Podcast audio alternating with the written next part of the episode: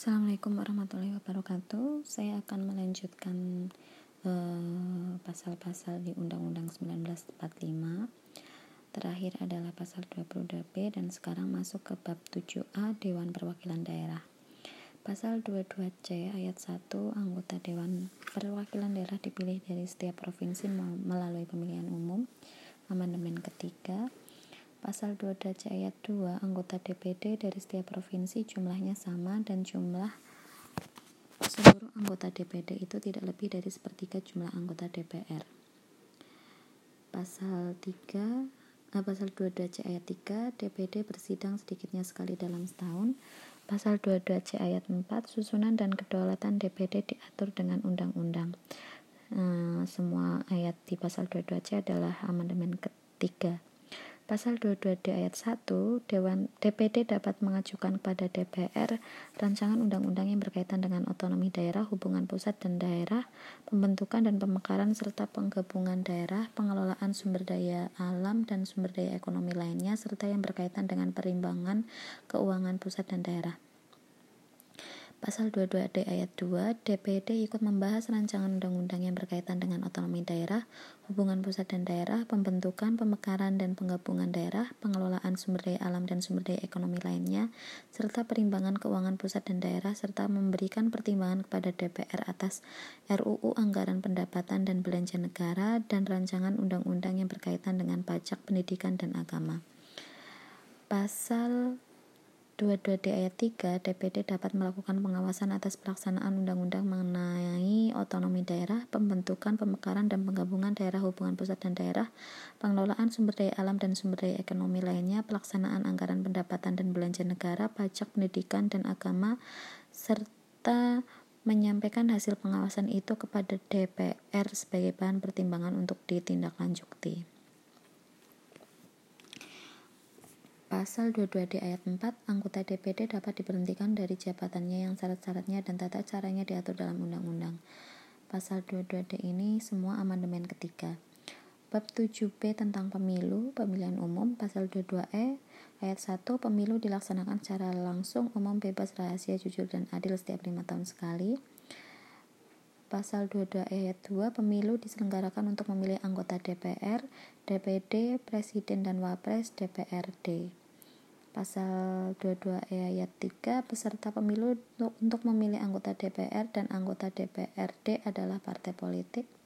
Pasal 22E ayat 4, peserta pemilu untuk memilih anggota DPD adalah perseorangan. Pasal 22E ayat 5, pemilu diselenggarakan oleh suatu komisi pemilu yang bersifat nasional, tetap, dan mandiri. Pasal 22 ayat 6, ketentuan lebih lanjut tentang pemilu diatur dengan undang-undang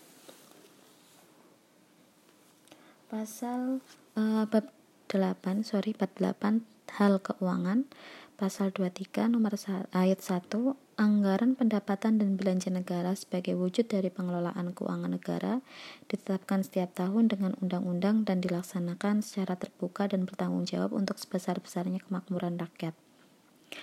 Pasal 23 ayat 2, rancangan Undang-Undang Anggaran Pendapatan dan Belanja Negara diajukan oleh Presiden untuk dibahas bersama DPR dengan memperhatikan pertimbangan DPD.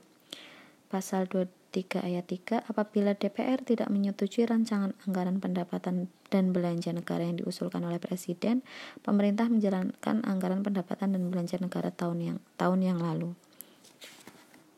Ini semua pasal eh, ayat di pasal 23 adalah amandemen ketiga.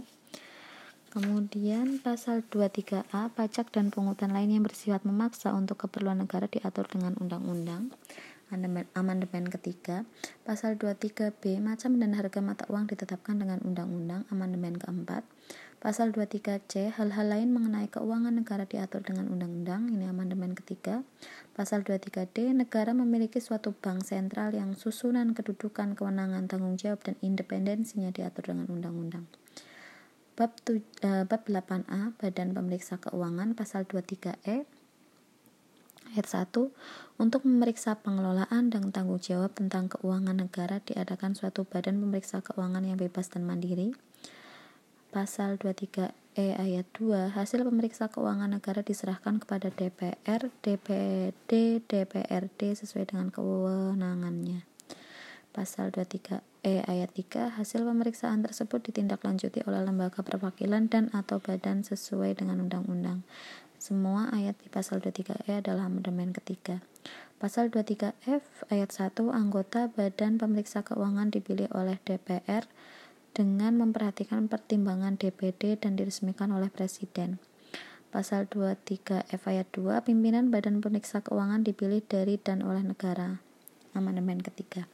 Pasal 23G ayat 1 Badan Pemeriksa Keuangan berkedudukan di ibu kota negara dan memiliki perwakilan setiap provinsi Pasal 23 ayat 2, ketentuan lebih lanjut mengenai BPK diatur dengan undang-undang. Semua ayat di pasal 23G adalah amandemen ketiga. Bab 9 adalah kekuasaan kehakiman. Pasal 24 ayat 1, kekuasaan kehakiman merupakan kekuasaan yang merdeka untuk menyelenggarakan peradilan guna menegakkan hukum dan keadilan. Amandemen ketiga. Pasal 24 ayat 2, kekuasaan kehakiman dilakukan oleh sebuah mahkamah agung dan badan peradilan yang berada di bawahnya dalam lingkungan peradilan umum, lingkungan peradilan agama, lingkungan peradilan militer, lingkungan, lingkungan peradilan tata usaha negara, dan oleh sebuah mahkamah konstitusi amandemen ketiga. Pasal 24 ayat 3, badan-badan lain yang fungsinya berkaitan dengan kekuasaan kehakiman diatur dalam undang-undang amandemen keempat. Pasal 24A ayat 1, Mahkamah Agung berwenang mengadili pada tingkat kasasi, menguji peraturan perundang-undangan di bawah undang-undang terhadap undang-undang, dan mempunyai wewenang lainnya yang diberikan oleh undang-undang. Pasal 24 ayat 2, Hakim Agung harus memiliki integritas dan kepribadian yang tidak tercela, adil, profesional, dan berpengalaman di bidang hukum.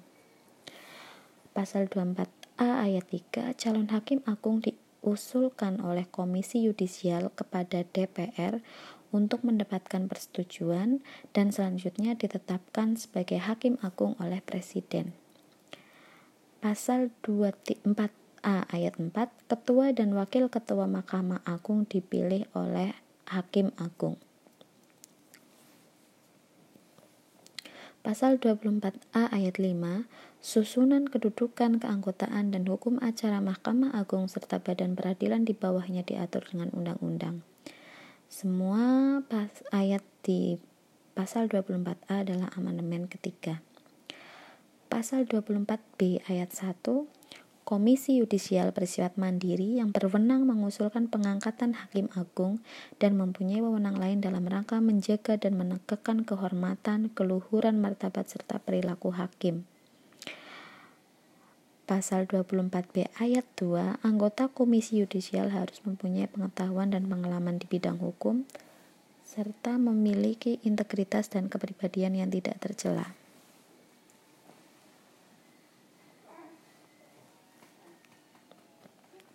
Pasal 24B ayat 3, anggota Komisi Yudisial diangkat dan diberhentikan oleh Presiden dengan persetujuan DPR. Pasal 24B ayat 4, susunan kedudukan dan keanggotaan Komisi Yudisial diatur dengan undang-undang.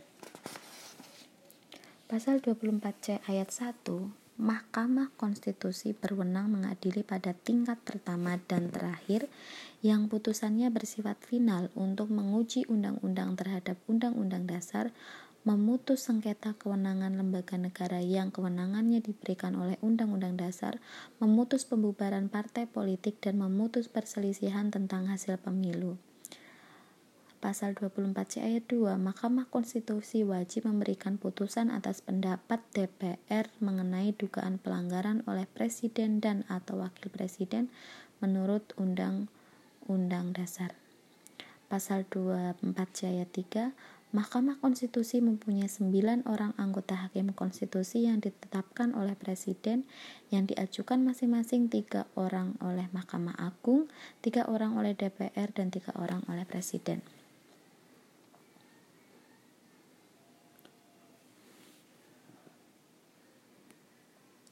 Pasal 24 ayat 4 Ketua dan Wakil Ketua Mahkamah Konstitusi dipilih dari dan oleh Hakim Konstitusi.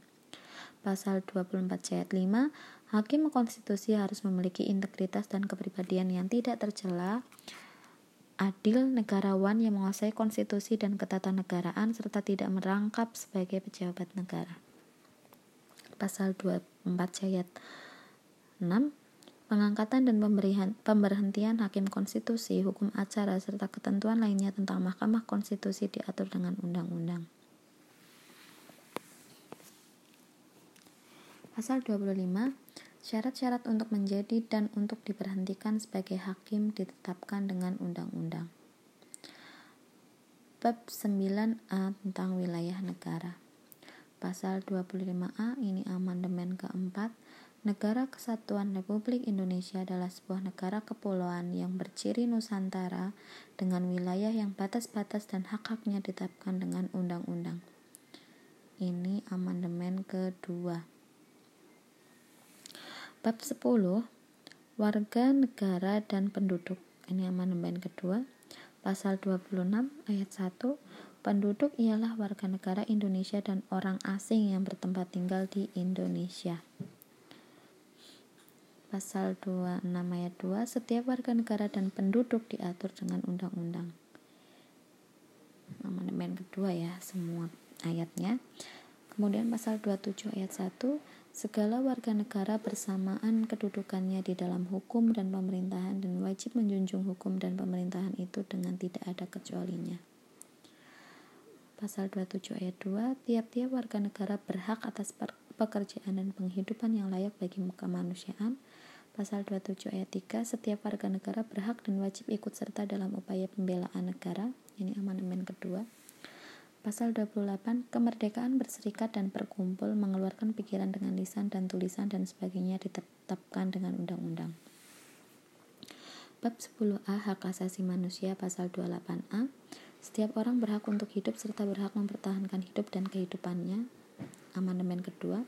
Pasal 28 ayat 1, setiap orang berhak membentuk keluarga dan melanjutkan keturunan melalui perkawinan yang sah. Pasal 28 ayat 2, setiap anak berhak atas kelangsungan hidup, tumbuh dan berkembang serta berhak atas perlindungan dari kekerasan dan diskriminasi. Ayat 1 dan 2 pasal 28B amandemen kedua. Pasal 28C ayat 1 setiap orang berhak mengembangkan diri melalui pemenuhan kebutuhan dasarnya, berhak mendapat pendidikan, dan memperoleh manfaat dari ilmu pengetahuan dan teknologi, seni dan budaya, demi meningkatkan kualitas hidupnya dan demi kesejahteraan umat manusia. Pasal 28C ayat 2, setiap orang berhak untuk memajukan dirinya dan memperjuangkan haknya secara kolektif untuk membangun masyarakat, bangsa, dan negaranya. Ini amandemen ketiga. Pasal 28D ayat 1, setiap orang berhak atas pengakuan, jaminan, perlindungan, dan kepastian hukum yang adil serta perlakuan yang sama di hadapan hukum. Pasal 28D ayat 2, setiap orang berhak untuk bekerja serta mendapat imbalan dan perlakuan yang adil dan layak dalam hubungan kerja. Pasal 28D ayat 3, setiap warga negara berhak memperoleh kesempatan yang sama dalam pemerintahan, Pasal 28D ayat 4, setiap orang berhak atas status kewarganegaraan. Semuanya adalah amandemen kedua. Pasal 28 ayat 1, setiap orang bebas memeluk agama dan beribadah menurut agamanya, memilih pendidikan dan pengajaran, memilih pekerjaan, memilih kewarganegaraan, memilih tempat tinggal di wilayah negara dan meninggalkannya serta berhak kembali.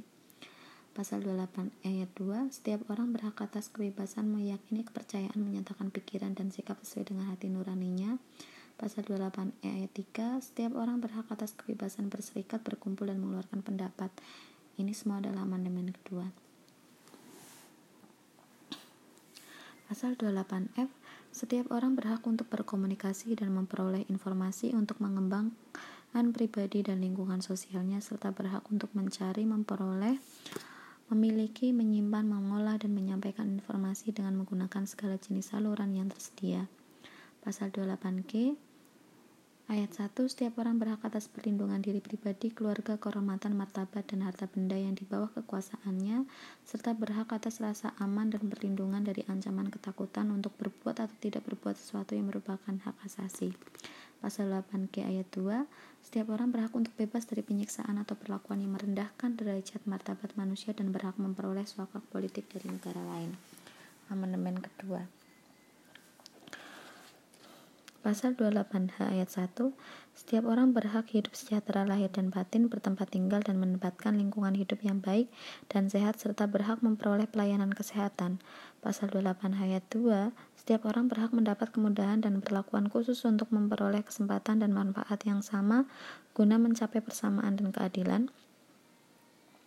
Pasal 28H ayat 3, setiap orang berhak atas jaminan sosial yang memungkinkan pengembangan dirinya secara utuh sebagai manusia yang bermartabat. Pasal 28H ayat 4, setiap orang berhak mempunyai hak milik pribadi dan hak milik tersebut tidak boleh diambil alih secara sewenang-wenang oleh siapa pun. Semua amandemen kedua. Pasal 28 I ayat 1 hak untuk hidup, hak untuk tidak disiksa, hak kemerdekaan pikiran dan hati nurani, hak beragama, hak untuk tidak berbudak, hak untuk di, diakui sebagai pribadi di hadapan hukum dan hak untuk tidak dituntut atas dasar hukum yang berlaku surut adalah hak asasi manusia yang tidak dapat dikurangi dalam keadaan apa pun. Pasal 28 ayat 2 setiap orang berhak bebas dari perlakuan yang bersifat diskriminasi atas dasar apa pun dan berhak mendapatkan perlindungan terhadap perlakuan yang bersifat diskriminasi itu. Identitas budaya dan hak musyawarah tradisional dihormati selaras dengan perkembangan zaman dan peradaban. Pasal 28 ayat 3 perlindungan, pemajuan, penegakan, pemenuhan hak asasi manusia adalah tanggung jawab negara terutama pemerintah.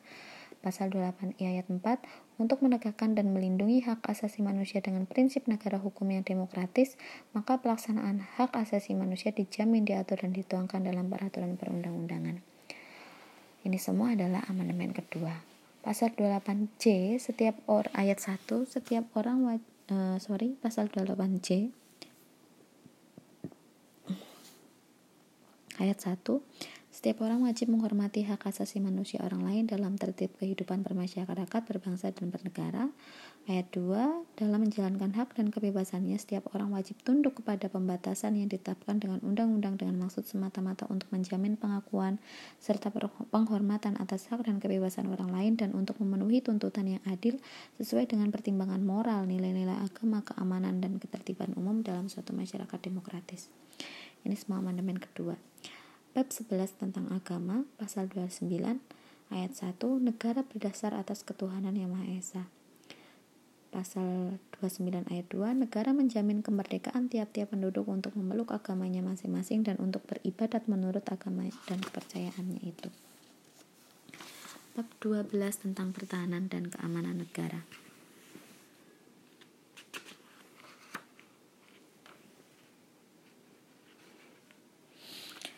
Pasal 30 ayat 1 Tiap-tiap warga negara berhak dan wajib ikut serta dalam usaha pertahanan dan keamanan negara.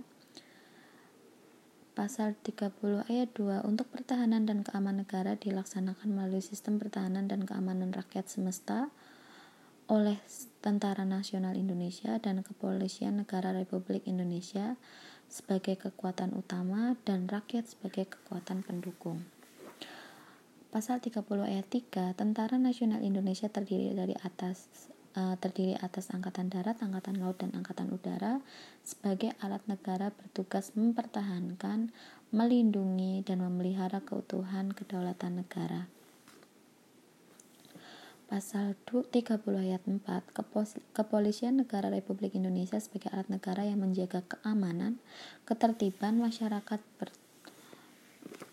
dan ketertiban dan ketertiban masyarakat bertugas melindungi, mengayomi, melayani masyarakat serta menegakkan hukum.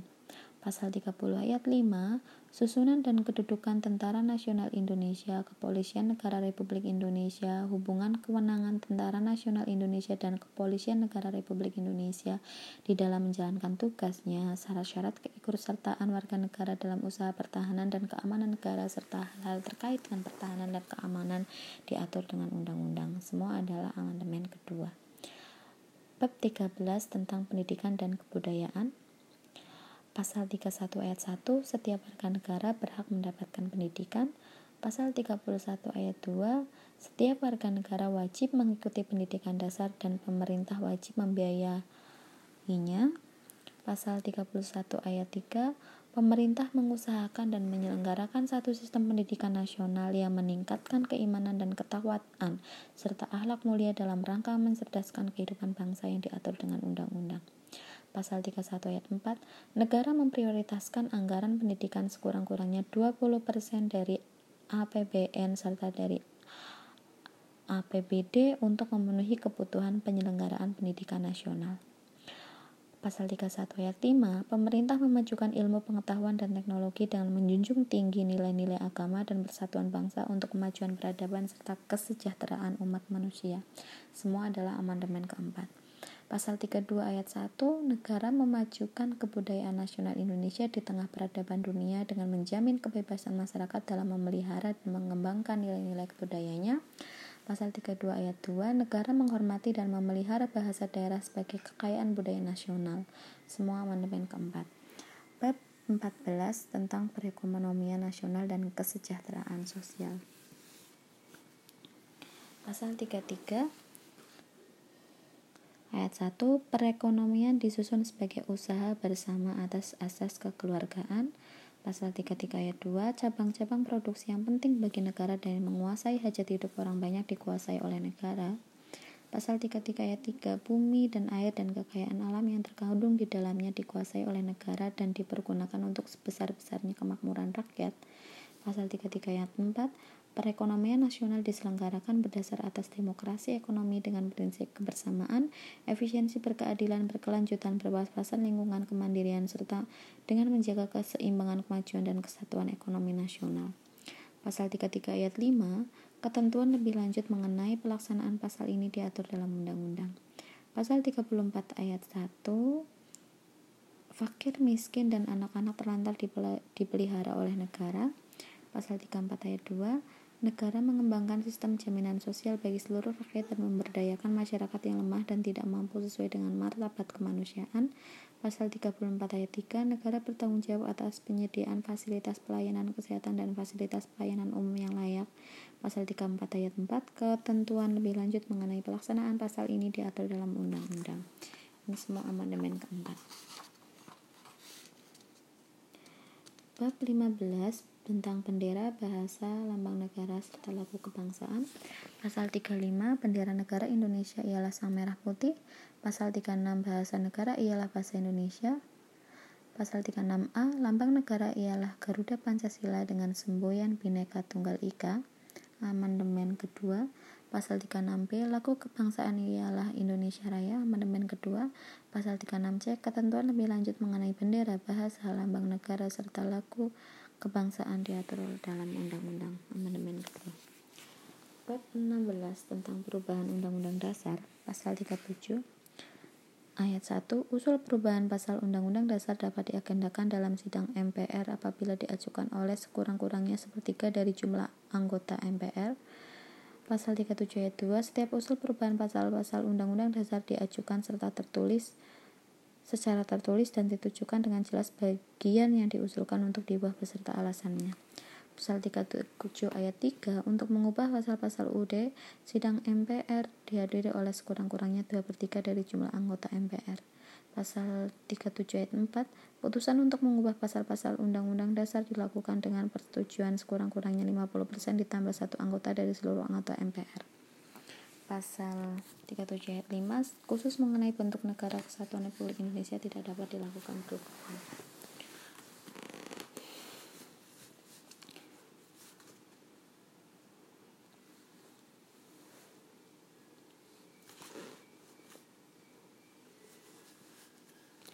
Aturan peralihan pasal 1 Segala peraturan perundang-undangan yang ada masih tak berlaku selama belum diadakan yang baru menurut Undang-Undang Dasar ini.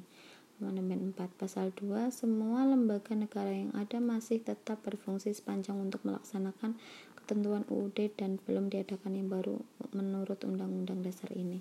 Pasal 3 Mahkamah Konstitusi dibentuk selambat-lambatnya pada 17 Agustus 2003 dan sebelum dibentuk segala kewenangan dilakukan oleh Mahkamah, dilakukan oleh Mahkamah Agung. Aturan tambahan pasal 1 Majelis Permusyawaratan Rakyat ditugasi untuk melakukan peninjauan terhadap materi dan status hukum ketetapan MPR sementara dan ketetapan Majelis M, eh, ketetapan MPR untuk diambil putusan pada sidang MPR tahun 2003. Pasal 2 dengan ditetapkannya perubahan UUD ini UUD Negara Republik Indonesia tahun 45 terdiri atas pembukaan dan pasal-pasal. Perubahan tersebut diputuskan dalam rapat paripurna Majelis Permusyawaratan Rakyat Republik Indonesia ke-6 tanggal 10 Agustus 2002 sidang tahun MPR Indonesia eh, Republik Indonesia dan mulai berlaku pada tanggal ditetapkan.